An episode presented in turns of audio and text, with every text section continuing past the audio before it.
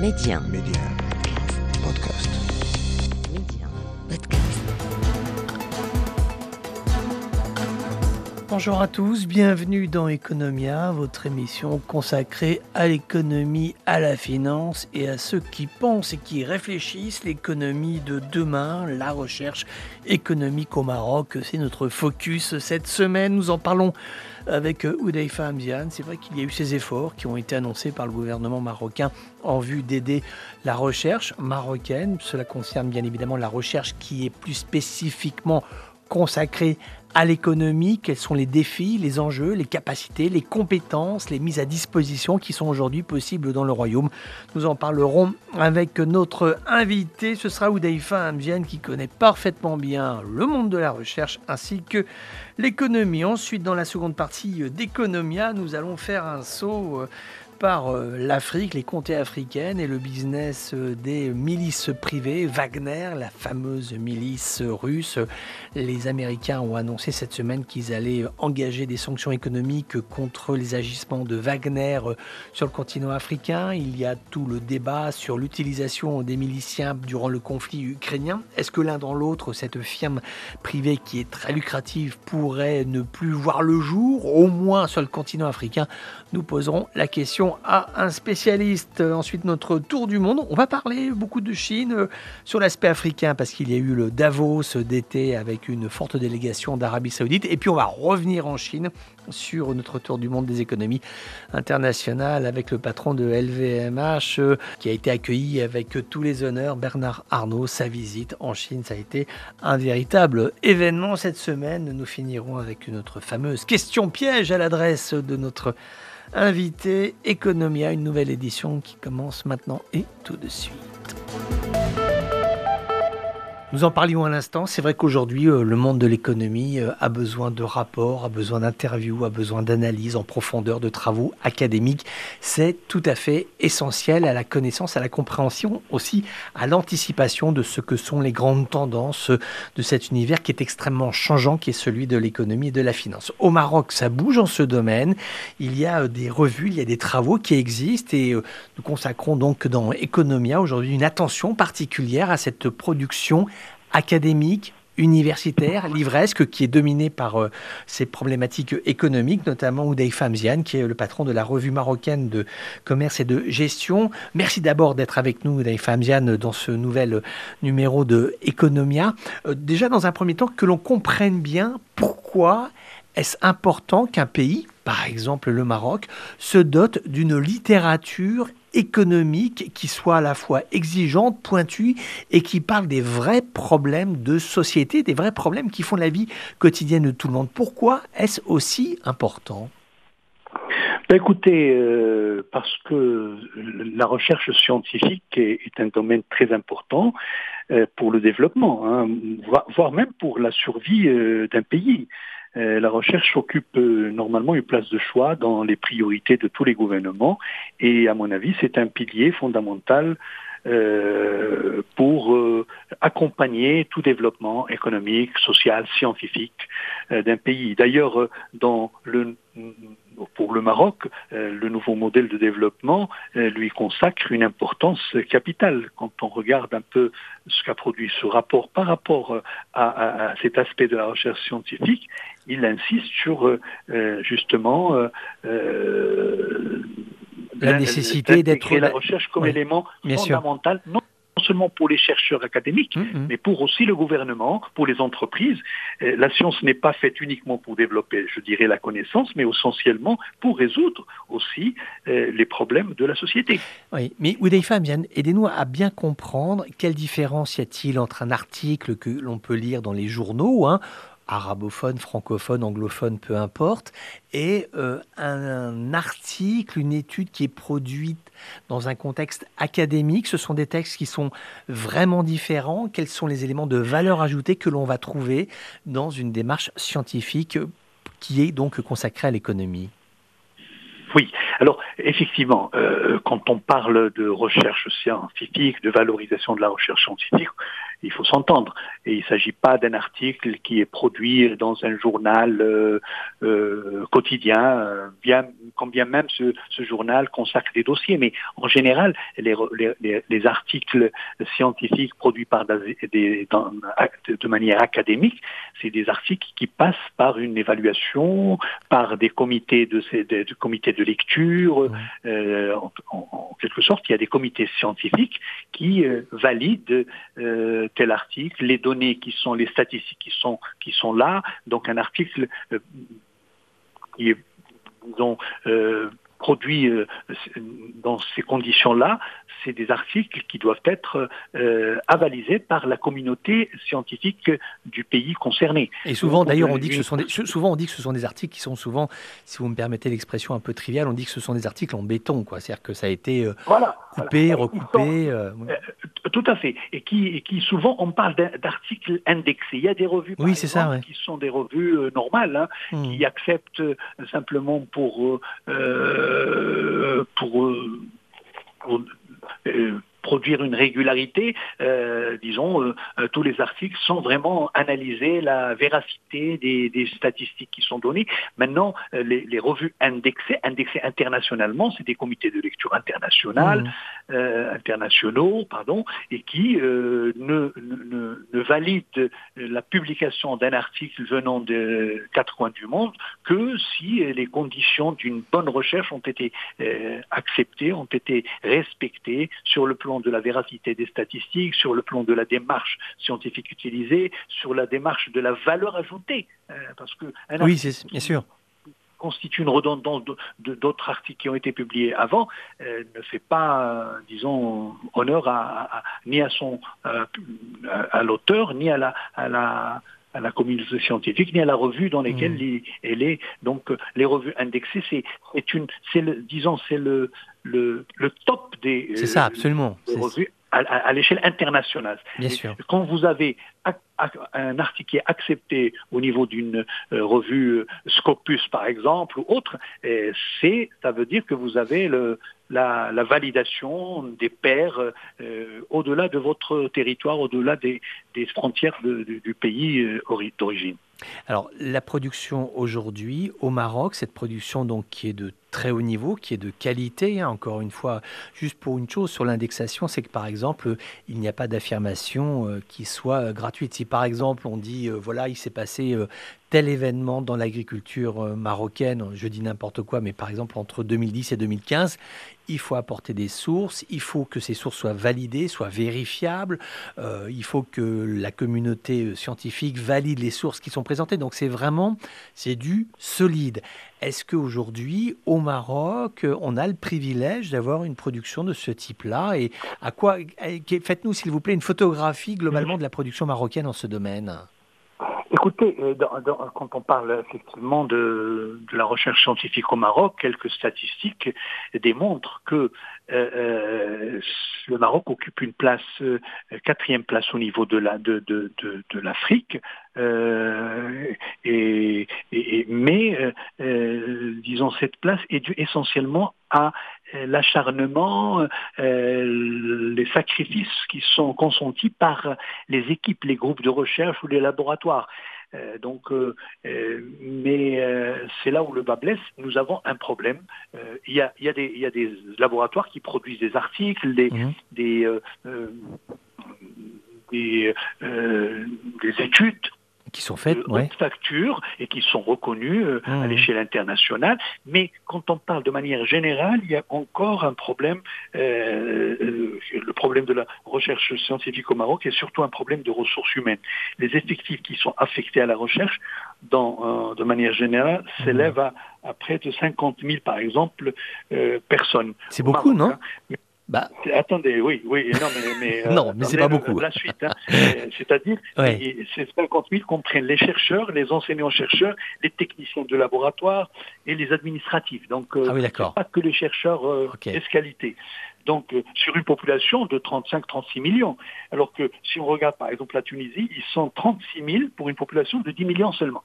Voilà. Okay. Donc ça veut dire que malgré l'étroitesse de la population, on, on, en, Tunisie, mmh. en termes relatifs, le nombre de personnes directement, indirectement concernées par la recherche scientifique reste important par rapport, par rapport au Maroc. Donc euh, euh, ça, c'est une première chose. Et nous savons qu'au niveau de la recherche aussi, la cheville ouvrière, en définitive, notamment dans les sciences sociales, euh, mais aussi dans les autres sciences dures, comme on dit, elle est peu valorisée malheureusement. C'est-à-dire qu'il y, y, a des bourses de, de 3000 dirhams, il y a des bourses d'excellence. Alors, quand on prend par exemple le nombre de, de d'inscrits. Euh, en général, en moyenne, ces dernières années, c'est autour de 25 à 30 000. Mais sur ces 30 000, euh, il y a seulement, euh, je dirais, 10% qui peuvent bénéficier d'une bourse excellence, d'excellence. D'accord. Mais ça, c'est incroyable quand même, parce que quand on regarde, oh, parce que si on revient sur le début de notre entretien, où Amdian, vous nous dites que c'est hyper qualitatif, que c'est fait de façon très sérieuse, que c'est à destination du gouvernement, on va dire, des gouvernements qui se succèdent au Maroc, hein, parce que tout cela, bien évidemment, la, science n'est pas politique, euh, elle travaille pour l'État, pour la nation, pour la population. Euh, donc ça travaille pour l'État, ça travaille pour les grandes institutions financières du royaume, ça travaille pour les grandes entreprises. L'enjeu est quand même réel, ce sont des documents qui sont lus par les décideurs. Euh, c'est assez étonnant ce que vous nous dites quand vous dites qu'il y a, par exemple, qu'il y a des difficultés en termes de, de, de ressources humaines, ça, ça nous semble quelque peu étonnant. Bah oui, parce que euh, au Maroc, le nombre d'enseignants au jour d'aujourd'hui euh, sur le, continent et en prenant en considération les universités qui existent, euh, ne dépasse pas 13-14 000 personnes parce que euh, quand on dit enseignant, c'est-à-dire un poste budgétaire, c'est-à-dire un salaire qui tourne autour de 15-20 000, euh, et donc c'est un budget. Or, la problématique budgétaire est au centre aussi mmh. des, de, de, de, la problématique du développement de la recherche euh, scientifique. remarquez, par exemple, depuis, depuis une quinzaine d'années, le, le, pourcentage du, du PIB qui est consacré à la recherche scientifique n'a pas, euh, n'a pas dépassé le 1%. De, de, c'est quand même paradoxal. Alors qu'on sait que, hmm. par exemple, en Europe, c'est 2,3% qui est consacré à la recherche scientifique. En plus, euh, les, au, niveau de, de l'Occident, la recherche scientifique n'est pas euh, le, le, le, fait que des universités exclusivement, mais aussi des entreprises. je dis entreprises au niveau de l'Europe, c'est des grandes multinationales qui développent leur recherche hmm. euh, fondamentale leur, euh, pour l'innovation au sein de l'entreprise, au sein des, des, groupes. quand je pense à Total Énergie, quand je pense à, à, d'autres, bon, je ne vais pas nommer. oui, bien sûr, on va pas faire publicité. voilà, voilà. Donc, alors qu'au Maroc, les entreprises, ce sont des entreprises de, de sous-traitants, Bon, depuis quelques années, évidemment, maintenant, c'est Renault qui s'installe et, et, la recherche scientifique se fait à la maison mère, mais pas euh, au sein du Maroc. Mais comment ça se passe Parce que... Oui, excusez-moi. Non, non, parce que Ce, que je ne comprends pas, c'est comment ça, comment ça se passe. C'est-à-dire que, euh, pour revenir à notre enseignant euh, marocain, par exemple en économie, qui est par exemple désireux euh, de contribuer à ces revues d'exception, il hein, faut dire les choses clairement, comment ça se passe C'est-à-dire qu'il a ses cours, il a un temps qui lui est réservé où il peut procéder, parce que ça doit être excessivement long, âpre, difficile de faire euh, ces, études et ces articles. Euh, il euh, consacre son temps à l'enseignement, à la recherche. Et on va dire que c'est nous-nous, c'est un petit peu des deux. Comment ça se passe? À, mon avis, à mon avis, en fait, l'enseignant au Maroc, il est, on, l'appelle enseignant-chercheur. D'accord. Et c'est dans la, composition de la rétribution de l'enseignant pour moi, il y a problème. Parce que dès l'intégration d'un professeur dans le corps enseignant, lorsqu'il est recruté, il touche un salaire qui est composé de deux parties. Euh, une partie rétribue le travail euh, pédagogique de l'enseignant, c'est-à-dire l'enseignement, etc. Et une partie, une, prime, prime de, recherche et prime euh, de pédagogique, de, disons, d'enseignant. Et, moi, je ne suis pas d'accord avec ça, parce que ce n'est pas une, une, façon de, stimuler la recherche. Mhm. D'ailleurs, c'est ce qui fait que quand vous êtes enseignant, quand moi, moi, je suis enseignant en sortant professeur de l'enseignement supérieur C, c'est-à-dire le dernier, dernier échelon. Mmh. Mais depuis qu'on est professeur, quand on intègre le corps de professeur de l'enseignement supérieur, la promotion se fait pratiquement par ancienneté et pas par euh, justement rétribution de, de, la recherche ou de la contribution. Du coup, quand on arrive à ce stade suprême, euh, on ne fait plus de, de, la recherche et c'est scandaleux. Mmh, euh, par exemple, euh, si je prends par exemple le corps des enseignants-chercheurs les plus gradés oui. à, l'université marocaine, qui est le grade C, échelon 5, les résultats d'un certain nombre d'études ont démontré, sont choquants. Ils peuvent être résumés comme suit 53% n'ont aucun, aucune publication scientifique indexée. Oh là là, d'accord. Ah c'est bizarre. C'est-à-dire que, non, parce que tout simplement, s'il l'a fait, il n'aura pas un plus. Il n'y a pas de d'appât, je vous dis, Bien je dire sur le plan. Voilà, le salaire il est égalitaire euh, et qui dépend de l'ancienneté. Mmh. Plus on est ancien, plus on passe, et donc il n'y a pas de critères, par exemple, de performance qui, Mmh. qui pousserait l'enseignant à faire de la recherche. Euh, et 23% ont produit 5 articles maximum.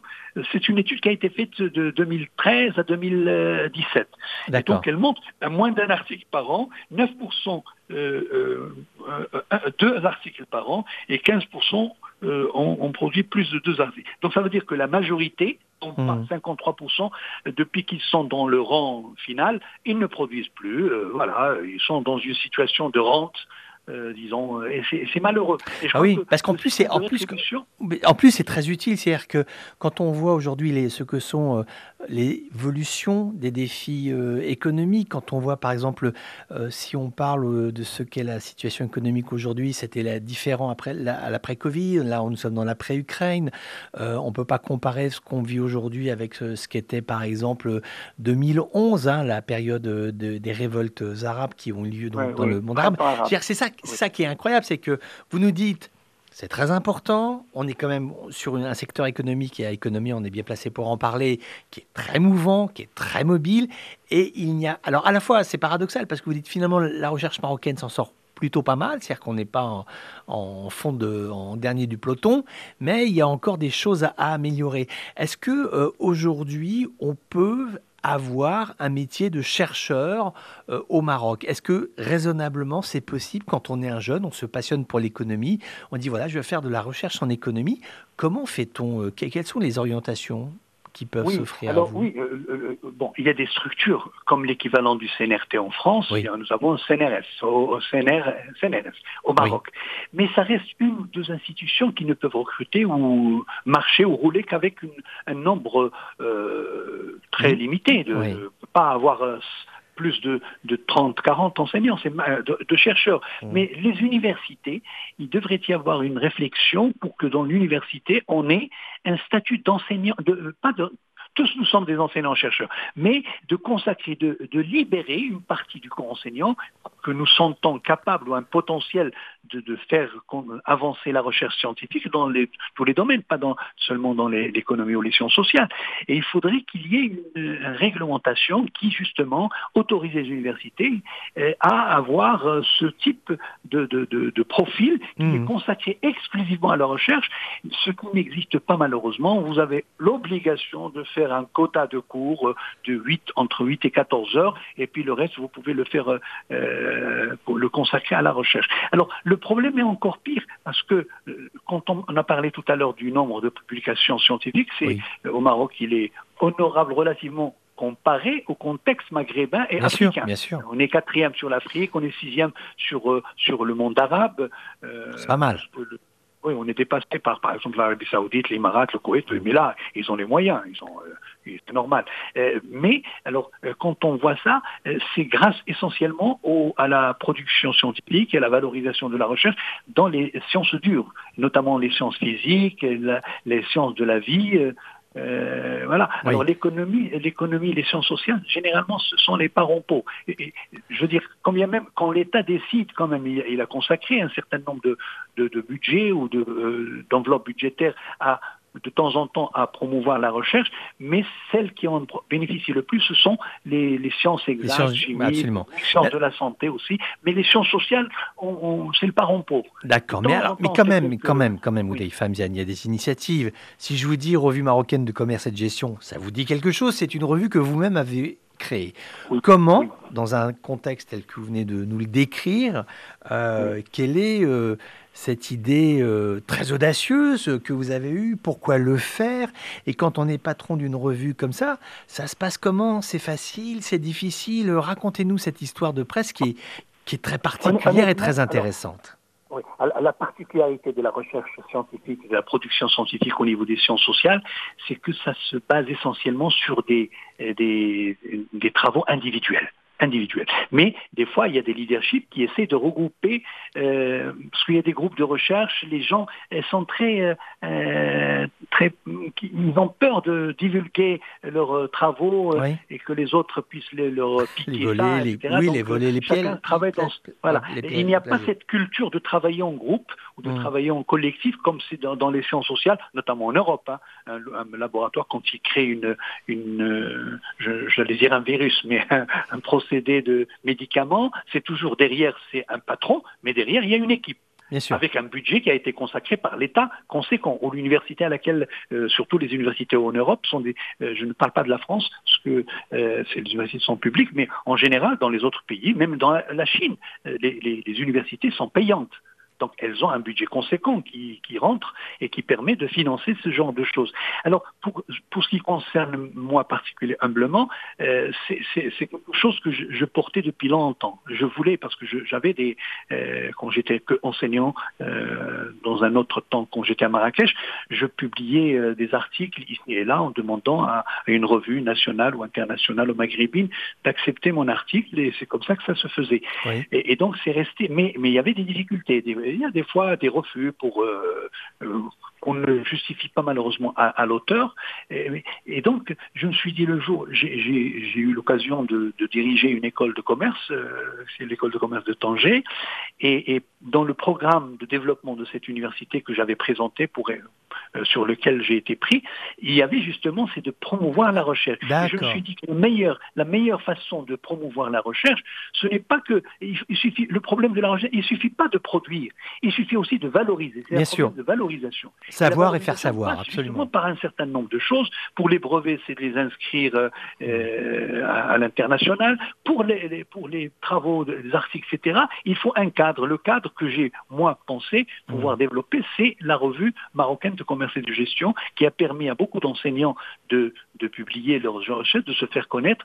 Mais le problème, c'est que euh, ça coûte cher, parce que c'était l'option souvent dans les années, euh, au moment de la création 2005, euh, c'était des versions euh, papier. qui coûtaient très cher. Donc, oui, c'est un coût, c'est un coût. Mm. Euh, et puis c'est d'ailleurs c'est le coût budgétaire qui dissuade beaucoup de, de, chercheurs qui sont pleins de volonté de d'avoir des revues pour ne pas de ne pas pouvoir pérenniser leur revue parce que ça souvent euh, les universités euh, ne mettent pas à disposition euh, mmh. des moyens conséquents, surtout quand on a 5-6 laboratoires, que chaque laboratoire voudrait sa revue personnelle, on lui dit ah oui, ça coûte très cher, il faut dans le mmh. conseil, eh ben, il faut faire des arbitrages et on n'accepte qu'une ou deux maximum sur 5 ou 6 qui sont proposés.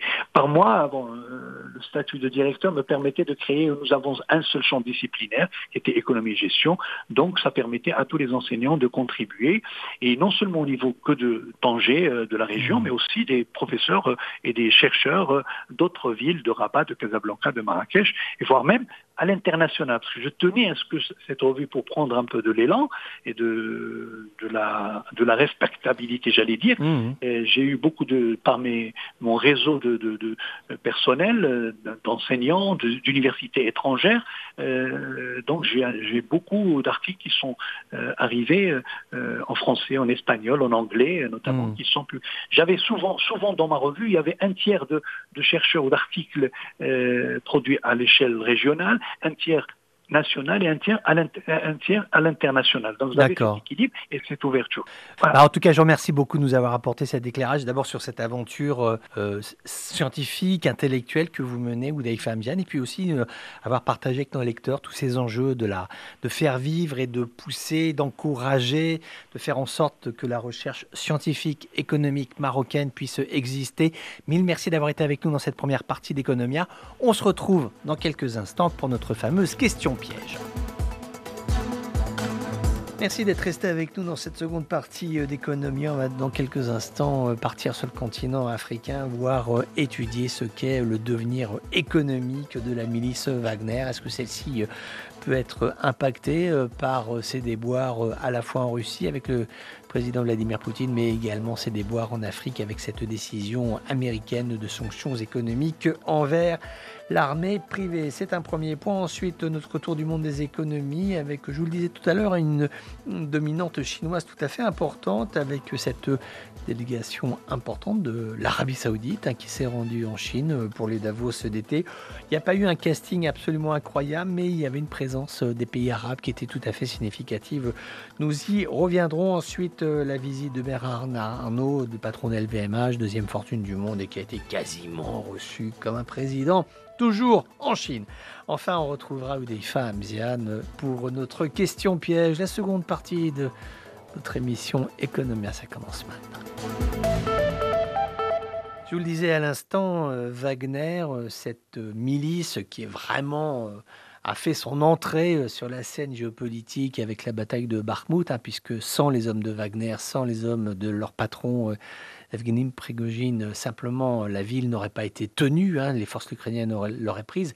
Or, grâce à Wagner, euh, cette force militaire a pu résister à la poussée ukrainienne. Le business aujourd'hui de Wagner, qui est comme un business se tourner vers la sécurité, il aurait pu être florissant avec la guerre en Ukraine, mais il s'avère qu'il y a beaucoup de difficultés aujourd'hui. D'abord, le 1er juillet passé, désormais toutes les milices privées, les forces privées russes doivent rendre compte à l'armée nationale russe de leur fait, de leurs agissements, c'est-à-dire qu'elles ne sont plus libres de faire ce qu'elles veulent, elles doivent rendre des comptes à l'autorité centrale russe. Et puis également, la question se pose concernant les agissements de Wagner euh, en Russie. Alors juste d'un mot sur le Proche-Orient, cette semaine, on a appris que l'armée russe aurait arrêté des éléments de Wagner, ceci en Syrie. Ça n'a pas été confirmé de source officielle, mais c'est tout de même intéressant à noter, en tout cas euh, si cette information est confirmée. Et concernant les activités de Wagner qui sont extrêmement lucratives euh, en Afrique, euh, bah, la question est quasiment réglée par les Américains qui ont décidé notamment de poursuivre, d'engager des sanctions envers deux chefs de Wagner qui interviennent en RCA, en République centrafricaine. Alors en fait, le business model est le suivant, c'est que Wagner fournit des prestations de sécurité en échange de quoi Pour être rétribué, les autorités de République centrafricaine euh, donne ou en tout cas octroie des libertés euh, d'exploitation de zones minières qui sont très très très lucratives. Donc euh, voilà, c'est tel est en, gros l'arrangement financier qui existe entre certains États africains et la milice Wagner. Maintenant, est-ce que le contexte actuel pourrait faire que Wagner perdrait beaucoup d'argent et serait amené à quitter euh, le continent africain? Je vous propose d'écouter sur ce point les explications de François Chauvency. C'est un général et c'est un spécialiste des questions de sécurité qui connaît parfaitement bien le dossier Wagner. Est-ce que ce qui s'est passé pendant moins de 24 heures avec Prigogine est une réelle euh, opération déstabilisation de la part de Prigogine pour obtenir un résultat près de, Poutine? Ou bien euh, est-ce que c'était la remise en cause complète du système euh, Wagner? Ou bien encore, est-ce que Wagner n'avait plus aucune utilité? Voilà. En fait, on a, on a quand même la question est-ce que Wagner, ces structures qui ne sont pas que les mercenaires dont on parle, peuvent être éliminées, je dirais, de la scène africaine. Bah, moi, je, vois mal pourquoi elles seraient éliminées. Euh, on parle toujours de Prigogine, mais n'oublions pas que Prigogine a des commandants subordonnés qui chacun ont leur euh, zone de responsabilité.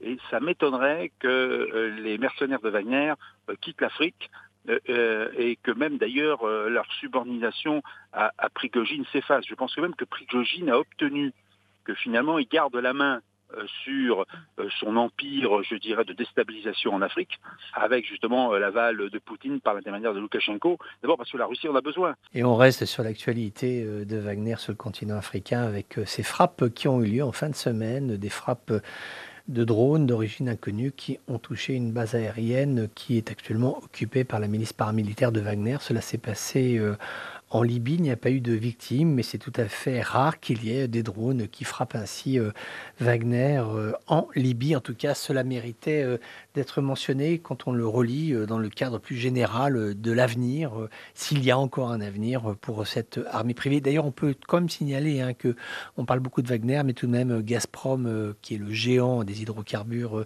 russes, lui aussi a créé deux armées privées. Mais ces deux armées privées, elles vont complètement jouer le jeu euh, du, décret du 1er juillet hein, qui euh, demande à chaque entité armée privée de rendre des comptes à l'autorité centrale russe, notamment au ministère de la Défense.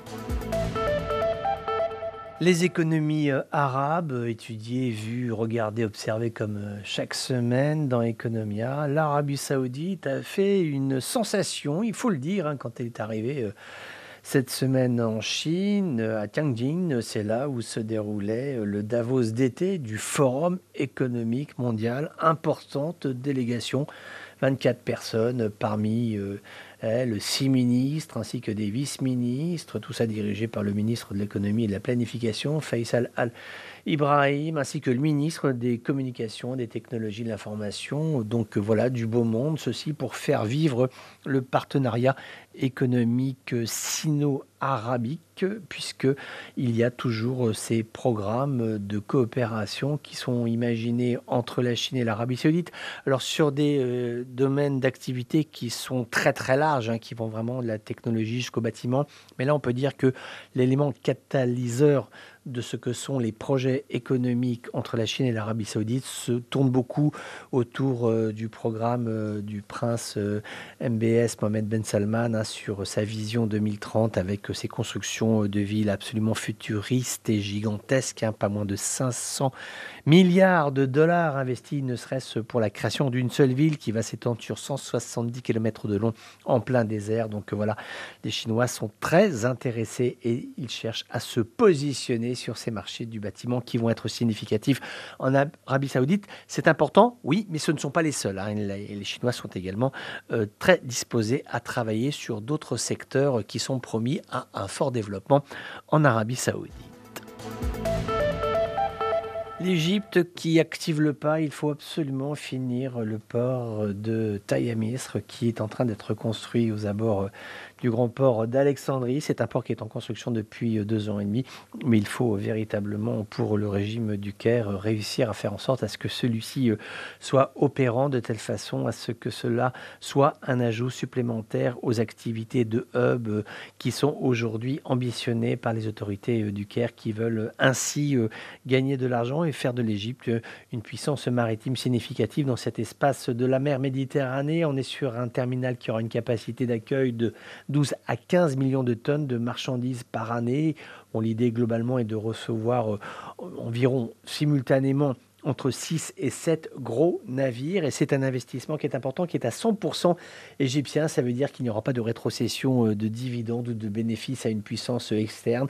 L'idée, c'est vraiment c'est de construire un projet égypto-égyptien, de faire du business avec et que l'argent tombe directement dans les caisses de l'État, qui a toujours de grands dossiers devant elle, notamment euh, les caisses de compensation sur la farine, également sur le gaz, sur les éléments les plus essentiels de la vie quotidienne des Égyptiens il y a cette aide du gouvernement pour pas qu'il y ait une inflation qui soit trop importante.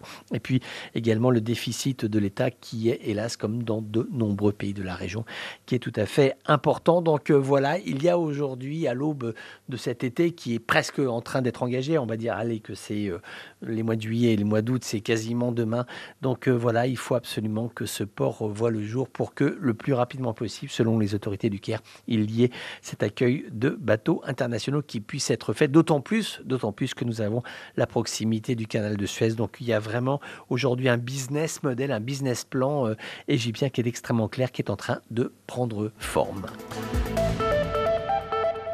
L'économie turque toujours en grande fragilité. La livre turque, la monnaie nationale, a chuté en début de semaine de 1,8% pour atteindre un nouveau record, mais pas le, record souhaité puisque celui-ci est à la baisse par rapport au dollar américain.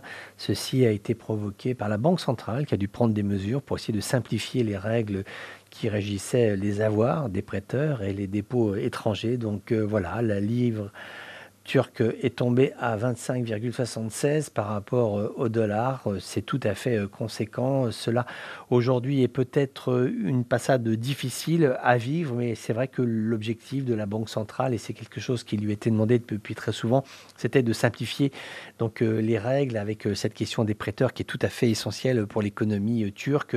Donc ça passait par des mesures qui forcément risquaient d'avoir de forts impacts après, mais bon, il faut espérer qu'à terme, il y ait une régulation, une autorégulation se produise de l'économie euh, turque qui va rentrer dans une phase compliquée. Hein. C'est l'été avec toujours la menace de sécheresse, avec toujours euh, la menace d'incendie, alors qui n'est pas propre à la Turquie, mais c'est bon pour l'ensemble de des pays euh, du pourtour méditerranéen qui ont à craindre de ces incendies qui vont vraisemblablement, hélas, emporter plusieurs dizaines, plusieurs centaines d'hectares de forêt. C'est un drame absolument cyclique, un drame que l'on vit euh, chaque année dans l'espace euro-méditerranéen. La Turquie le craint, mais l'ensemble des pays de la région également se préparent à vivre des heures difficiles en raison de la sécheresse, en raison des départs de feu qui sont tout à fait imprévisibles dans cette région du monde.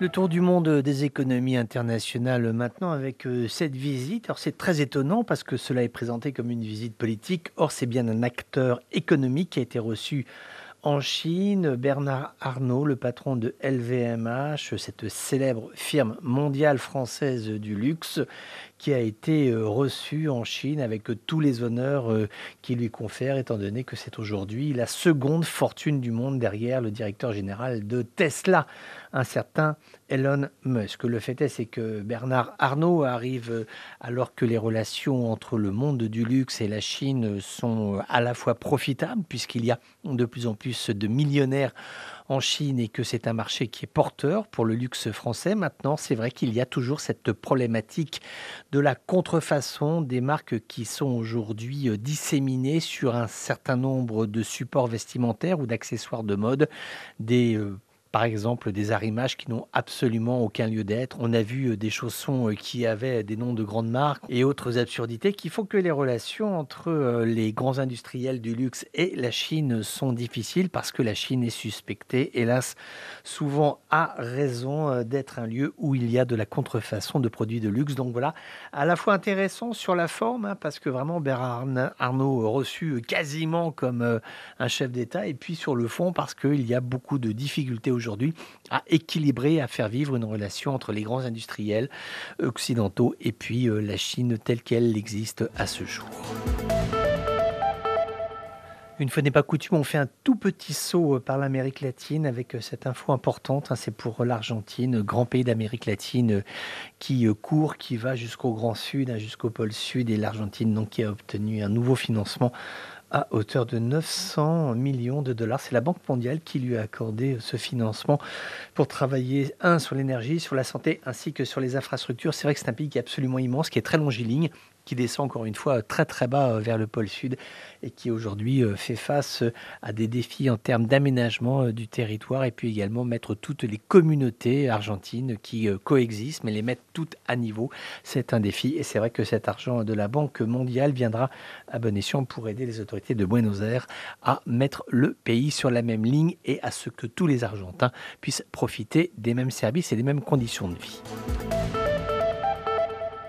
La lutte contre l'inflation en Europe, euh, la BCE est sur une ligne d'augmentation euh, de ses taux. Elle va continuer à le faire pour faire en sorte que l'inflation soit moins haute que prévu. L'Espagne a présenté des chiffres cette semaine qui sont plutôt bons, qui sont euh, sur la base de 1-2%. Alors ça dépend des produits, hein, bien évidemment, parce qu'il y a des produits qui ont beaucoup augmenté en Espagne, mais on va dire qu'on est sur une moyenne qui est somme toute assez baissière en Espagne, mais l'Espagne reste reste une économie, euh, somme toute, fragile, une économie qui doit énormément à l'Union européenne et à l'argent que l'Union européenne a mis euh, dans ce pays qui avait une économie quasiment atone hein, lorsque celle-ci a rejoint euh, l'UE. Donc l'Espagne s'en sort plutôt bien, c'est une bonne nouvelle, hein, puisque c'est un partenaire qui est tout à fait euh, important, mais euh, globalement, à l'échelle de l'Union européenne, il y a toujours cette tendance inflationniste qui est accrue à l'Est par les tensions qui sont liées à la guerre en Ukraine. il ne faut pas l'oublier, hein, vraiment la guerre en Ukraine est aux portes physiques de l'Union européenne, et cela explique aussi du fait qu'il y ait la charge des migrants, hein, parce que tous les migrants ukrainiens ne sont pas rentrés chez eux, du fait qu'il y ait toujours ces combats extrêmement âpres à l'Est du pays. Donc voilà, tout cela mis bout à bout fait qu'on a quand même euh, à l'échelle de l'Union européenne une tendance inflationniste tout à fait conséquente et inquiétante pour les ménages. C'est un drame euh, économique, c'est un drame écologique. Les habitants du Midwest américain euh, se sont de nouveau réveillés cette semaine avec un air fortement pollué par les fumées qui viennent des grands incendies du Canada, pays voisin, pays euh, du Nord. C'est la seconde vague de pollution atmosphérique euh, aux États-Unis euh, qui touche Chicago, ville importante. Hein. C'est la troisième ville la plus peuplée des États-Unis, avec ce ciel gris, ce ciel lourd qui a contraint certains habitants à mettre des masques et ce qui a un impact sur l'existence même des entreprises, sur la vie des entreprises, avec des ralentissements, avec moins de productivité, avec des aménagements qui sont devenus nécessaire pour que tout le monde puisse aller au travail, entre guillemets, normalement. Donc voilà, il y a un drame écologique, ce sont ces incendies de forêt au Canada, mais il y a des conséquences économiques sur Chicago, ses abords, ses industries, ses alentours, qui aujourd'hui euh, doivent vivre avec un niveau de pollution tout à fait élevé, tout à fait préoccupant. Merci d'être resté avec nous, Deifa Amzian. Euh, cette question piège, question à laquelle vous ne vous attendez pas, mais c'est bien normal et rassurez-vous, tout va bien se passer. Admettons que demain, vous êtes euh, à la tête euh, d'une revue économique, euh, vous avez les fonds nécessaires, vous avez la surface publicitaire, vous avez les locaux, vous avez les ordinateurs, vous avez les salaires, vous avez tout ce qu'il faut. Il n'y a plus choisir euh, la direction euh, des recherches que vous allez euh, initier sur le Royaume du Maroc. Donc vous avez une, équipe d'économistes sous la main. Aujourd'hui, en tant que patron de presse d'une revue économique traitant du Royaume du Maroc, quelles seraient vos orientations scientifiques en disant, voilà, ce point-là, économiquement, il est intéressant de chercher, d'en savoir plus, parce qu'effectivement, bah, notre recherche au Maroc euh, n'est peut-être pas euh, totalement réactualisée. Ce tel autre point aussi peut être intéressant. Vers quoi orienteriez-vous vos chercheurs pour nourrir cette revue euh, économique ou Amzian Quels seraient vos axes de travail? Les axes qui maintenant interpellent le monde entier, hein, c'est essentiellement euh, de travailler, d'approfondir la recherche sur l'économie de la vie parce qu'on a, on a, on a, on est passé par le Covid, on a vu les désastres qu'il a fait, et on a vu le retour de l'essentiel, c'est-à-dire euh, tout ce qui est secteur euh, de, alimentaire, secteur mmh. santé, éducation, comme facteurs euh, qui, qui sont indispensables à la continuation d'une d'une vie économique et d'une d'un pays, d'une économie en général.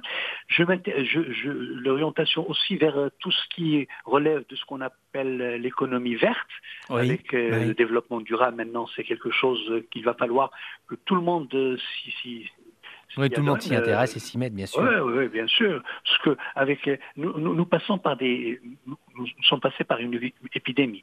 De, le, le problème climat est un problème énorme qui va se poser de manière euh, aiguë les années à venir. Mmh. Et donc, il faut. Et même cet été, hein, d'ailleurs, parce qu'on va commencer à avoir chaud, absolument. Bien sûr. La sécheresse. Mmh. Maintenant, il y a dix ans, on parlait de temps en temps de sécheresse au Maroc mmh. euh, toutes les trois ans. Maintenant, la sécheresse touche même l'Espagne, la France Bien sûr. Euh, il y a 15 ans, on ne parlait pas de sécheresse en France. On ne parlait pas de problème de sécheresse, euh, par exemple, hein, je dis, ou, des, des, changements climatiques. Hmm. Maintenant, le climat est bouleversé. On ne vit, on n'a on pas, nous, quand on était jeunes, on, on, avait, on a vécu les, les quatre saisons. Maintenant, c'est pas les quatre mmh, saisons, ils sont ah euh, Donc voilà, l'économie verte, l'économie bleue de la mer, de la mer, euh, très important, et puis l'économie de la vie. Je crois que c'est et, et, surtout, surtout euh, l'aspect qui est transversal, tout les technologies de l'information, de la mmh, communication, mmh. le numérique est devenu maintenant euh, le travail à distance, etc. Bon, il faut développer, il faut penser, il faut repenser euh, toute notre vie, mode de vie euh, en tenant compte de cet hmm. aspect-là, parce que maintenant c'est devenu, vous-même peut-être vous avez été, euh, euh, vous avez fait face, notamment dans le domaine du journalisme, à, bien sûr, travail, bien sûr, tout à, fait. Distance, etc. Hmm. Voilà. Mais, mais, mais, juste, alors toute petite question, c'est vous, on est toujours dans ce, dans ce jeu de rôle, hein, où vous seriez en, telle situation. juste hmm. pour revenir au tout, tout, tout début de notre entretien qu'on a eu tout à l'heure dans Economia, vous nous parliez d'un travail d'excellence, d'un travail qui réclame du temps, de l'énergie, puis beaucoup de rigueur, de recoupement d'informations. Euh, quand vous lanceriez un sujet comme celui-ci, par exemple sur, euh, j'aime beaucoup cette expression, l'économie de la vie, je trouve c'est très très poétique, c'est très joli. Euh, mmh. Et non, je, trouve ça assez assez assez joli. Et il faut combien de temps pour faire Je, je l'ai emprunté euh, à, Jacques Attali. Hein. ah ben voilà. Ben... Parlé, je suis un fan de cet auteur. Très bien. Il faut combien de temps euh, euh, Allez, on, nous, sommes, à, nous sommes au début du mois de juillet. On va dire que, que, tout est en place. Il faut combien de temps pour faire un article comme celui-ci? C'est quoi? C'est plusieurs semaines, plusieurs mois? Parce que si on veut de l'excellence, il faut mettre les moyens. Bien sûr.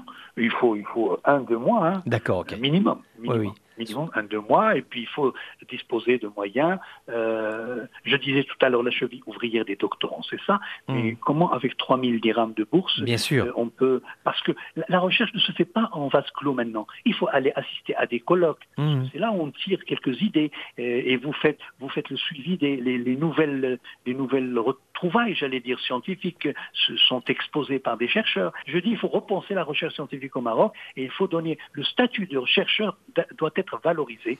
Et, c'est comme ça qu'on peut effectivement avancer. Espérons que vous serez entendu, Oudei Famziane. C'est tellement important que ces revues économiques euh, existent. C'est tellement important de se battre pour cette recherche universitaire. On, en a tellement besoin, le Maroc, mais aussi le, Maghreb. Et aussi, on n'en a pas parlé, mais c'est tous les pays partenaires du royaume. Pour eux aussi, c'est important de savoir qu'est-ce que la recherche marocaine produit, quelle est sa réflexion par rapport à ses propres enjeux.